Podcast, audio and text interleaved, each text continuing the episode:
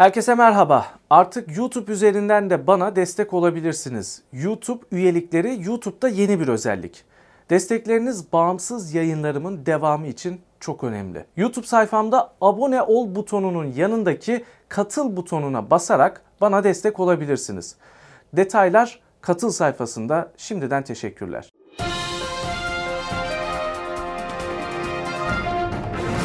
Onuncu Köy'den herkese selamlar. Gazeteci ve e, film yapımcısı Sayın Veysi Dündar'la birlikteyiz. Hoş geldiniz. Hoş bulduk.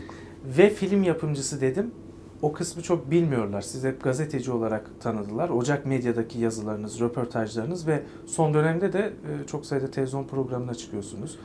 E, oradan biliyorlar ama bir de film ve sinemacı Yapımcı, geçmiş, evet. geçmişiniz var. Yapımcı, yönetmen hatta oyuncu olarak bir başka bir tecrübem var. Aslında sinema siyasete nazaran daha keyifli, daha Keşke- etkili. Evet, keşke konuşabilsek Aynen. sinemayı. Ama mümkün değil.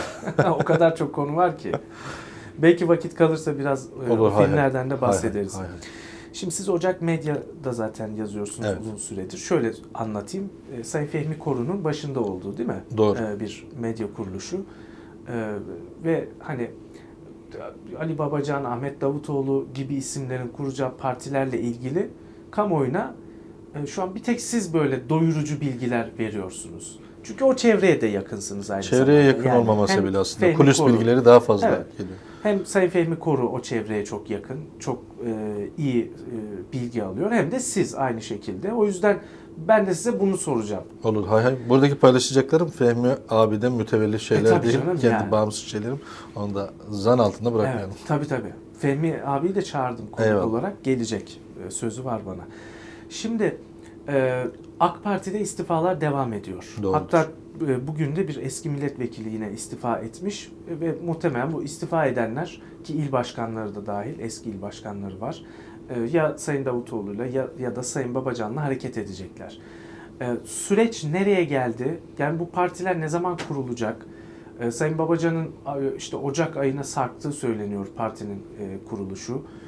Kısmen özetleyeyim. Sayın Davutoğlu ile başlayayım. Davutoğlu'nun yakın kurmaylarıyla en son görüşmemizde aralığın ilk haftası itibariyle partiyi ilan edeceklerini söylediler.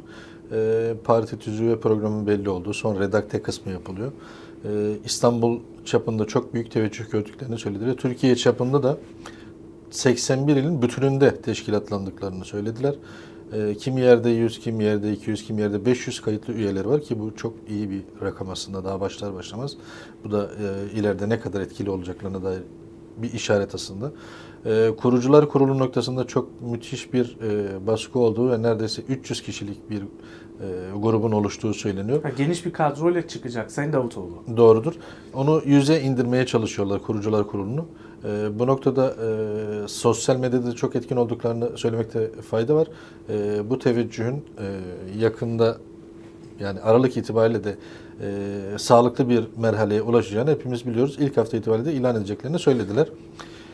Kulislerde oluşan bir bilgi var. Hani Saadet Partisi ile beraber birleşme Evet. ben bunu en başından beri e, yalanladım çünkü Saadet Partisi'nin değişime ihtiyacı var. Buna hepimizin e, rızası Evet. var diyelim. Hep öyle söylüyoruz da ama Saadet Partisi'nin kemikleşmiş e, ve e, rahmetli Erbakan döneminden kalan büyükleri, abileri bu noktada biraz e, Direniyorlar. direniyorlar ve bu aslında e, gelmesi muhtemel her hareketi engelliyor. Çünkü en son ben e, kongreyi de izlemiştim. Çok güzel bir konuşması olmuştu Sayın Temel Karamollaoğlu'nun.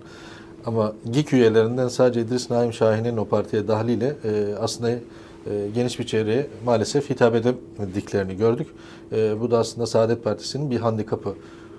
Ahmet Davutoğlu ya da Babacan grubuyla böyle birleşmenin e, bir Mümkün birleşmenin olmayacağını. mümkün olmayacağını düşünüyorum çünkü kendilerini rahat hissetmeyeceklerdir. Dolayısıyla e, yeni partilerin kendilerine rahat ifade edebilecekleri, rahat hareket edecekleri e, mecralarda bulunmaları doğal. Evet. Peki Sayın Babacan'ın e, geldiği son aşama Onu da şöyle paylaşayım. Hatta buraya gelirken son bir kulis bilgisi öğrendim. Normalde e, işte eskimiş yıla yeni bir partiyle girmektense yeni yılda yeni bir partiyle girmeyi e, iyi bir fikir olarak evet. görüyorlar. Bu da aslında mantıklı, hoş. E, 7 Ocak diye bir tarih dolanıyor. Dün itibariyle Ha. e, TV5'teki kulisimizden öğrenmiş olduğum kadarıyla. 7 Ocak biliyorsunuz Demokrat Parti'nin kuruluşu. E, son bir kulis bilgisini de şöyle paylaşayım. Takribi 50 milletvekiliyle beraber 7 Ocak'ta Sayın Abdullah Gül'ün, Ali Babacan'ın Demokrat Parti'ye geçeceği de konuşuluyor. Bu ne kadar doğru bilmiyorum ama e, teşkilatlanma noktasında çok zayıf hatta neredeyse e, sıfır teşkilat var bildiğim kadarıyla. E, teşkilatlanmayan bir partinin de Demokrat Parti'ye geçmesi ne kadar e, mümkündür? O da tartışma konusu. Şöyle, e, Sayın Babacan teşkilatlanma konusunda sıkıntısı var. Benim kanaatim Evet. şöyle yani son O yüzden Demokrat Parti'ye geçecek o zaman. muhtemeldir şöyle. Çünkü yani- hazır seçime giren Evet çünkü onlar parti. genelde A takımını, kurucular kurulunu önce dizayn edip sonra teşkilatlanmayı e, düşünüyorlar.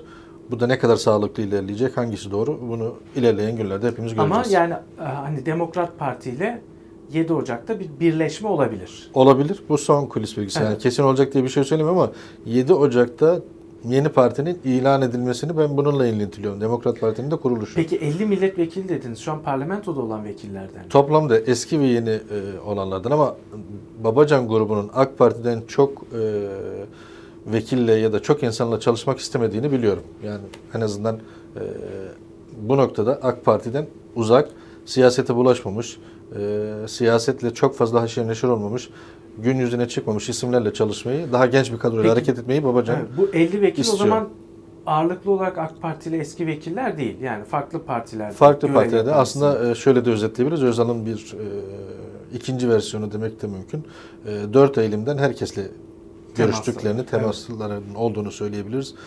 Ama Alevi açılımı ama Kürt açılımı ve e, sağ sol e, noktasında liberal isimlerle de görüştüklerini biliyoruz.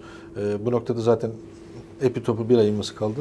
İsimlerini şimdi isim zikredip başkalarınızın altında bırakın çünkü her isim açıkladıktan sonra Evet. kimileri bana gönül koydular. Size kızıyorlar. Böyle evet böyle özetleyelim. Yani onların da Ocak ayı itibariyle partilerini ilan edeceklerini düşünüyorum.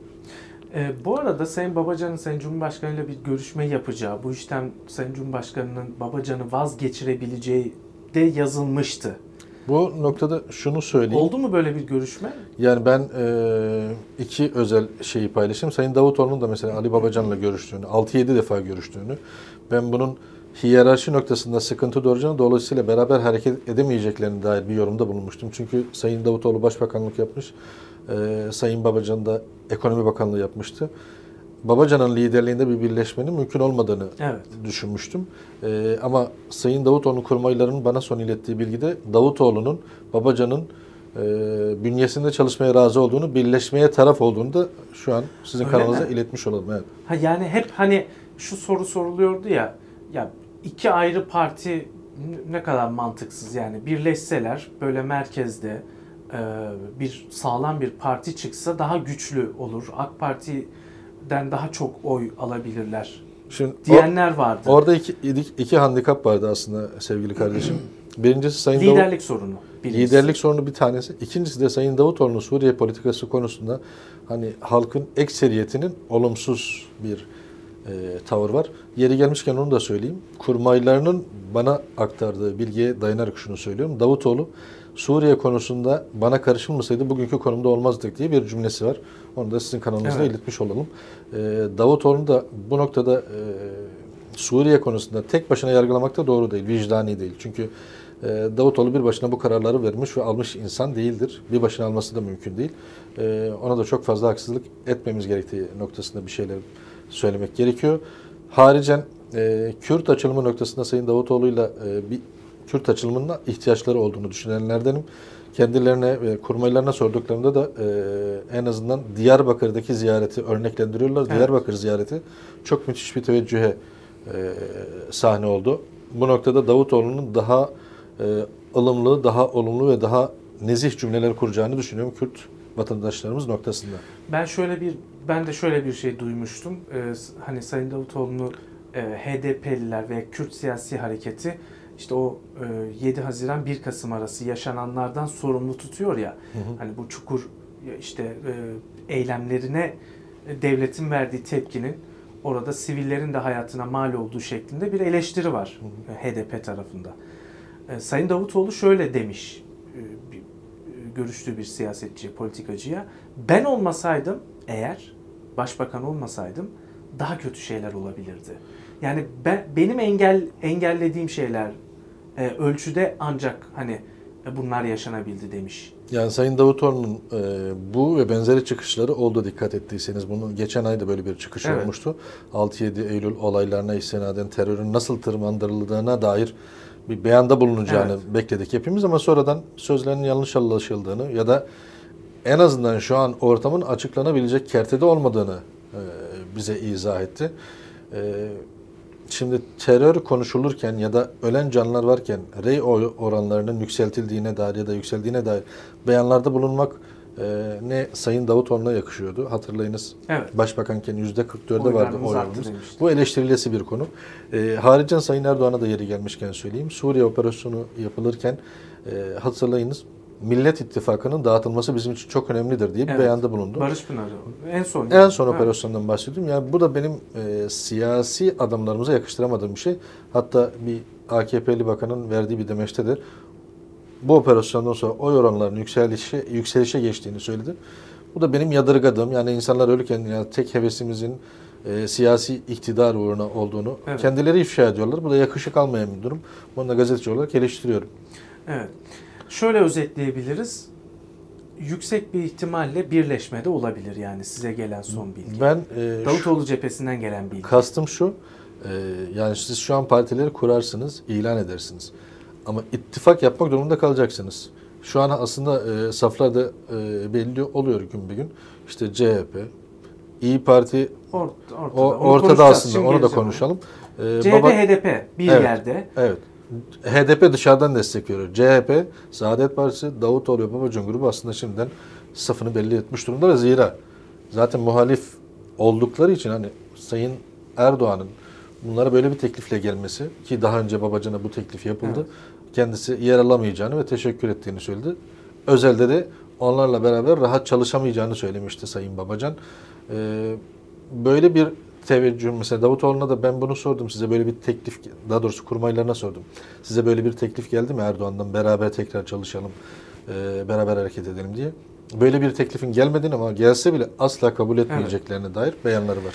Şimdi Sayın Davutoğlu'na yakın bazı isimler var. Mesela Hı. Sayın Osman Sert. Hı. E, Medyascope'da geçtiğimiz ay katıldığı programda bir formül ortaya attı. Dedi ki biz üçüncü yolu açacağız dedi. Nedir o üçüncü yol? Şimdi bir AK Parti, MHP, Cumhur İttifakı var. Karşısında da işte CHP, HDP, İyi Parti, Saadet'ten oluşan Millet İttifakı var. Sayın Osman Sert dedi ki ki Babacan şey e, Sayın Davutoğlu'nun en yakınındaki Hı hı. isim. Biz üçüncü yolu açacağız. Nedir bu üçüncü yol? Yeni bir ittifak. Davutoğlu, Babacan, İyi Parti ittifakı olabilir demişti. Şimdi ben dün İyi Kendi ağzından böyle çıktı mı bilmiyorum ama buna yorumlandı. ya İyi Parti'nin önceki günkü teklifi Sayın Evet. Türkkan'ın teklifi ve sonradan Parti partinin sahiplenmedi onu sahiplenmedi yan anlamasıyla beraber. Ben ama e, Sayın Erdoğan'ın ama CHP'nin içine karıştırarak ama İyi Parti'yi kendi safına çekerek Cumhur İttifakı'nı hani %51'in üstünde tutmaya dönük hamlelerinin e, bununla e, sınırlı kalmayacağını düşünenlerdenim. Her türlü hamleyi ama. bekleyeceğiz. Yani İyi Parti'yi yanına çekebilir. E, CHP ile HDP'nin arasını açabilir. Hepsi mümkündür. CHP'yi e, bölme amaçlı başka bir Başka bir operasyonu ki yapılabilir. Rahmi Turan'ın yazısı falan tartışılıyor. Yani yeni CHP'den çıkması muhtemel yeni bir partiyle de dirsek teması olabilir buna olabilir. Bunu şöyle yorumlamak mümkün. Takribi 25 yıldır bir e, başımızda olan bir e, siyasi iradeden bahsediyoruz. Bu siyasi iradenin muhalefeti de dizayn etme lüksüne sahip olduğunu hepimizin kabul etmesi lazım. Çünkü müthiş bir e, siyasi zeka var Sayın Erdoğan'da. Her türlü hamleyi ayakta kalmak, ayakta durmak ve iktidarda kalmak amacıyla yapabilir. Bu da 25 yılın kendine getirdiği bir özgüven. Benim en son e, kulis bilgim şuydu. Önceki günde Sayın e, Ayşenur Arslan'ın programında ve Evet. dün de TV5'te izah etmiştim. E, Cem Uzan'ın Türkiye'ye getirilmesi, Genç Parti'nin daha aktif hale getirilmesi ve dolayısıyla burada birikecek oyların e, en azından Cumhur İttifakı ile beraber hareket edip Cumhur İttifakı'nı tekrar iktidar kılmanın arayışı içindeler.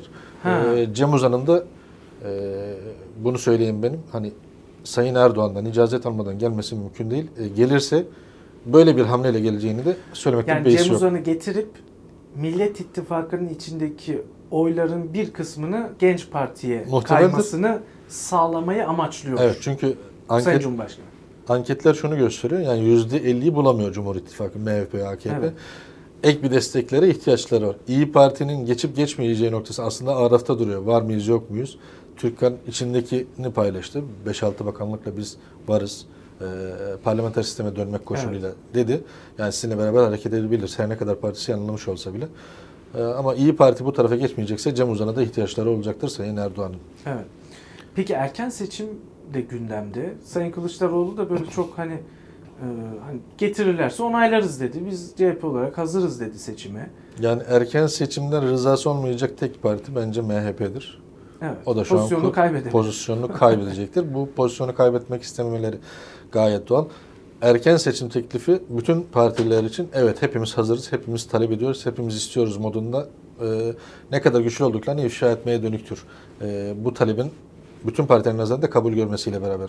Benim burada e, dile getirmek istediğim hatta e, Sayın Davutoğlu'nun ekibinden esinlenerek söylemek istediğim başka bir şey var.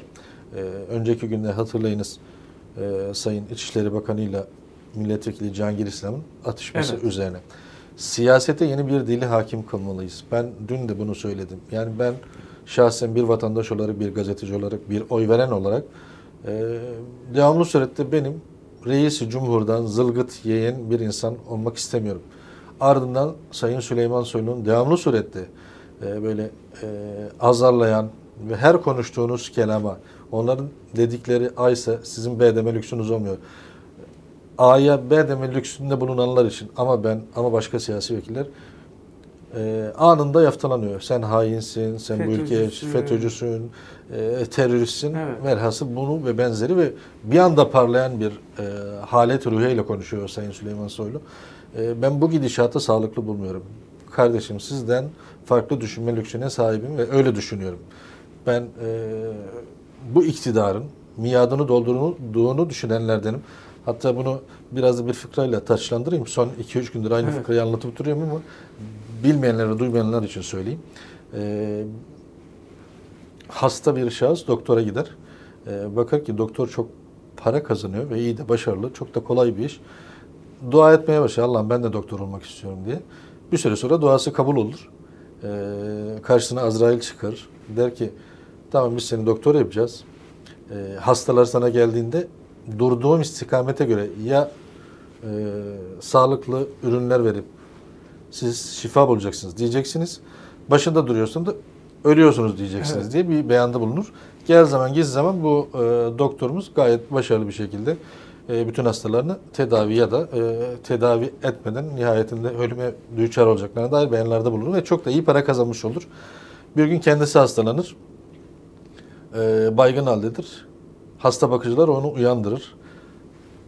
Hasta bakıcı der ki doktora, sayın doktorum size nasıl bir tedavi uygulayalım? Ne tavsiye ediyorsunuz? der. E, doktorumuz da gözlerini açar bakar ki Azrail başında. Evet. Yani canını almaya gelmiş aslında.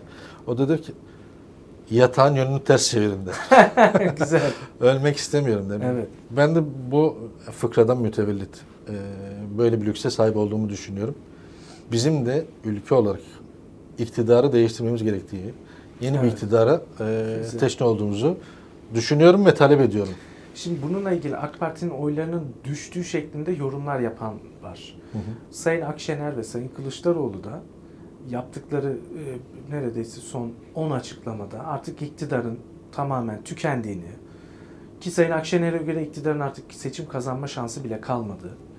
E, bu nedenle Türkiye'de iktidarın değişeceğini söylüyorlar ama AK Parti'nin oylarındaki düşüş bu yeni kurulacak partilerle birlikte daha da böyle hızlanır mı sizce? Kesinlikle hızlanır. Ben Potansiyeli ne olur Sayın Babacan Davutoğlu ya da Yani- birlikte bir parti kurarlarsa? Bunu eh, ilk gündeme getiren gazeteciyim ben. Ee, devamlı surette işte yeni partiler gelecek diye ve hatta ben tazik ettim kısmen lütfen daha hızlı hareket. Çünkü ülkedeki gidişatı beğenmeyenlerin böyle bir talebi olduğu ve bu taleple de bir heyecana e, sahne olduğunu. tabii. Evet. E, yani bu vatandaşlar nazarında da böyle bir heyecanın görüldüğünü söylemekte bir sakınca yok. Başlamadan önce anketlerde %17 bandında gözüküyordu iki parti. Şu an Suriye politikasından sonra herhangi bir e, yükselme olmadı aslında. E, bir durağanlık söz konusu. Ama partilerin kurulmasıyla ve söylemleriyle beraber ben bu hareketliliğin artacağını düşünüyorum. E, Yüzde bir bile Cumhur Tabii. İttifakı ya da Millet İttifakı'nın galip gelmesine etkendir.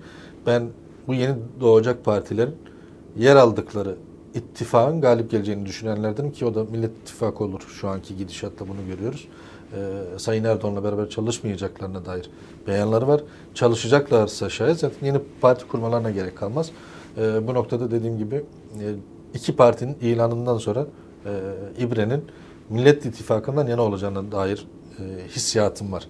Ama Sayın Erdoğan'ın dediğim gibi işte Cem Uzan hamlesi, CHP'yi bölme hamlesi ya da e, daha HDP'yi ile İyi Parti sonuçta hani orada İyi Parti küstürerek oradan ya da Evet. başka bir şey olabilir. İyi Parti oradan koparma hamlesi falan her şeyi tersine Bu benimki- kendi lehine çevirebilir. Bu benim kişisel kanaatim Sayın Erdoğan'ın e, oy bandının %20'ye düşerse bile nasıl iktidarda, iktidarda kalırım, nasıl e, başkan olurumun arayışlarını Evet. bunun devam edeceğini düşünenlerden.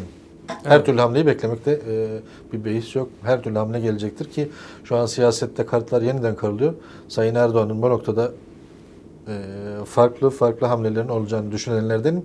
En son Sayın İçişleri Bakanı Süleyman Soylu'nun bir açıklaması vardı. Hatırlayınız. E, siyasette FETÖ operasyonundan Daha büyük operasyonlar gelecek dedi. gelecek dedi. Ama siyasete dönük bir hamleydi bu kanaatimce. E, bu da yeni çıkması muhtemel partilerin Korkutulması mı? korkutulması. FETÖ Kend- evet. Yani kendinize dikkat edin. Çıkar mısınız, çıkmaz mısınız? Ya da e, böyle bir talepten vaz mı geçersiniz gibi bir aslında bir sopaydı, bir tehdit algısıydı. Vallahi Sayın Süleyman Soylu dün bir açıklama yaptı. 600 bine yakın insan hakkında FETÖ'den işlem yapıldığını söyledi. Daha, Geçmişe dönük ama değil mi?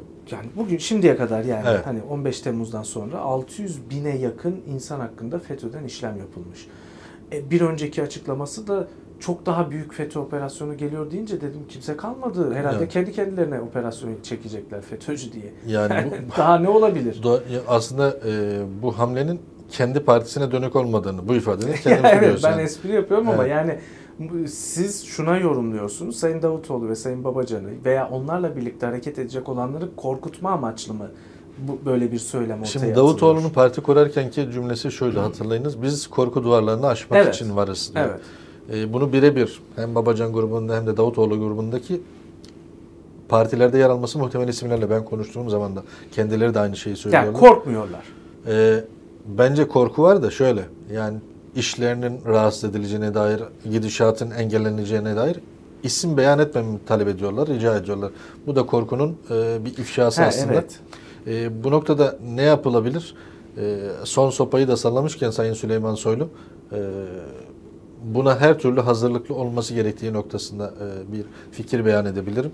E, ben partiler ilan edildikten sonra partide yer alan isim kimi isimlerle ilgili hem FETÖ operasyonu hem de yolsuzluk operasyonunun e, olması muhtemel hamleler olarak görüyorum. Sayın Süleyman Soylu'nun kastının ne olduğunu düşünüyorum. Partiler ilan edildikten sonra bu tip hamlelerin geleceğini düşünüyorum. Evet.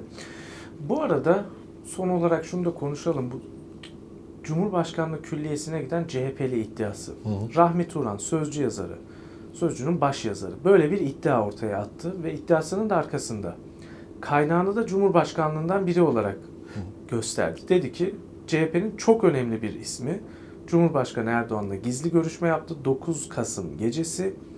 Cumhurbaşkanı Erdoğan kendisiyle görüşen o CHP'linin CHP'nin başına geçmesi gerektiğini söylemiş. Demiş ki ülkenin güvenliği açısından senin CHP'nin başında olman çok önemli. Ben de sana yardımcı olurum. Bakın bu iddiayı e, CHP lideri Kemal Kılıçdaroğlu doğruladı. Hı hı. Ertesi gün sabah enteresan bir şekilde e, hani çıktı şeye Fox TV'ye. Orada konuştu. Burada şaşılacak bir şey var mı diye sorarım. Ee, şaşılacak Cumhurbaşkanı da biraz önce açıklama yaptı. Onu Ne da diyor? hatırlatayım. Ee, Cumhurbaşkanlığımı ortaya koyuyorum. İspat ettin ettin. Etmediğin takdirde CHP bu yalancıdan kurtulsun demiş. ya ben e, Kim CHP'li kime operasyon çekiyor anlamadım. Ülke, ül- ülkedeki siyaset de saflar devamlı böyle e, bu surette karışıyor. Az önce de e, yayından önce sizinle sohbet ettiğimizde şu kanaate varmıştık. E, 25 yıl iktidarda kalan bir siyasi lider muhalefeti de dizayn edebilir ve dizayn ediyor. E, o CHP'li kimdir diye sual edilecekse şayet bence Sayın Kemal Kılıçdaroğlu'nun haberi vardır. Ama bunu söyleyen kişi de e, kendi PR'ının derdindedir. Konuşulan kişi Evet. her kimse. Herkesin kendine e, çalıştığı, herkesin PR'ını e, yükseltmeye çalıştığı bir dönemden geçiyoruz. Sayın Erdoğan'ın böyle hamleler yapması gayet doğaldır. İktidarını korumaya çalışıyor ama muhalefetin bu kadar e, hazırlıksız yakalanması beni şaşırtıyor. Muhalefet biraz daha baskın hale gelmeli. En azından bu tip hamlelere aynı e, çalımlarla cevap vermeli diye düşünüyorum. Ama burada şunu anlamadık şimdi. iktidar medyası Kılıçdaroğlu'na yükleniyor. Sen yalancısın bu haberi bilerek çıkarttın ki kurultayda karşına çıkacak olan kişi sarayın adamı damgasını yesin diye diyor. Ben Kemal Kılıçdaroğlu'nun Yani- şu an CHP'de en etkin ve en güçlü olduğu dönem olduğunu düşünüyorum. böyle bir şeye ihtiyacı yok. Bence ihtiyacı yok. diyorsun. O yani zaman şu an biri gitti mi Cumhurbaşkanlığına? Yani, yani Cumhurbaşkanı Erdoğan'la muhakkak görüşülmüştür. Henüz e, yani ki isimler dolaştı hatırlayınız. Metin Feyzoğlu dendi, İlhan Kesici dendi, Evet. Muharrem İnce dendi, Gürsel Erol dendi. Gürsel Erol dendi, dendi, dendi. Evet. Benim buradaki kastım şu, bu tip hamleler olmuştur, olacaktır. E, Sayın Kemal Kılıçdaroğlu'nun böyle bir hamleye ihtiyacı yok. Çünkü şu an ona CHP'de rakip olacak isim yok. Evet. Çok Çünkü güçlü. Çok güçlü. Çok güçlü şu. Yerel seçimleri kazanmış. Evet, ama- başarılı. Bir sonraki kongrede muhtemeldir. e, başkanın, genel başkanın değişmesi muhtemeldir. O zaman bu kimin hamlesi? Yani operasyonu yapan da sözcü. Hani Bu da e, iktidara muhalif ama Evet. İktidarın ekmeğine yağ sürdü o zaman bu, Bu- haberler. burada- Eğer yalansa bu haber bu burada çok e, ne güzel CHP'yi karıştırmış oldu falan. İşte yani. manidar gelen şey şu. Yani ben röportajın başında da söyledim. CHP'den rey koparmak için her türlü hamle yapılır. Evet. En güçlü şu an muhalefet e, en güçlü muhalefet partisi CHP. CHP'nin bu noktada ve daha doğrusu muhalefet partinin bu noktada birlikte hareket etmesi ve eğer gidişattan memnun olmayan her kim varsa elini taşın altına koyması ve e, Sayın Erdoğan ve iktidarının değiştirilmesine dönük beraber hareket etmesi gerekiyor.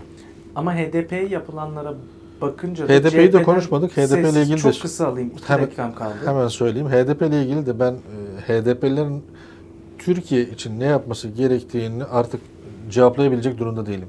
Ne yapıyorlarsa kabul etmiyoruz. Düzova'da siyaset yapsınlar dedik. Geldiler siyaset yaptılar. Kabul etmiyorum. Vekil vekil oldular, belediye başkanı oldular. Seçim biter bitmez e, kayyumistan diyorum artık o bölgeye. Siz kayyum yoluyla bütün belediye başkanlarını görevden aldınız neredeyse. 24 tane belediye başkanı attınız. ve cezaevine attınız. Hatta bugün e, Medyaskop'ta yine izahı oldu. Sayın e, Selçuk Mızraklı'nın hapishaneye gitmesine ifade veren şahsın aslında yalan söylediği ortaya Evet. çıktı. Bu ve benzeri e, hamlelerden sonra HDP'nin biz siyaset yapmaya devam edeceğiz sözünü ben takdir ediyorum. E, siyasette de biz onlara yeterince yer vermeliyiz, yer açmalıyız. Devamlı surette HDP'nin mecliste olmasına e, destek olmalıyız.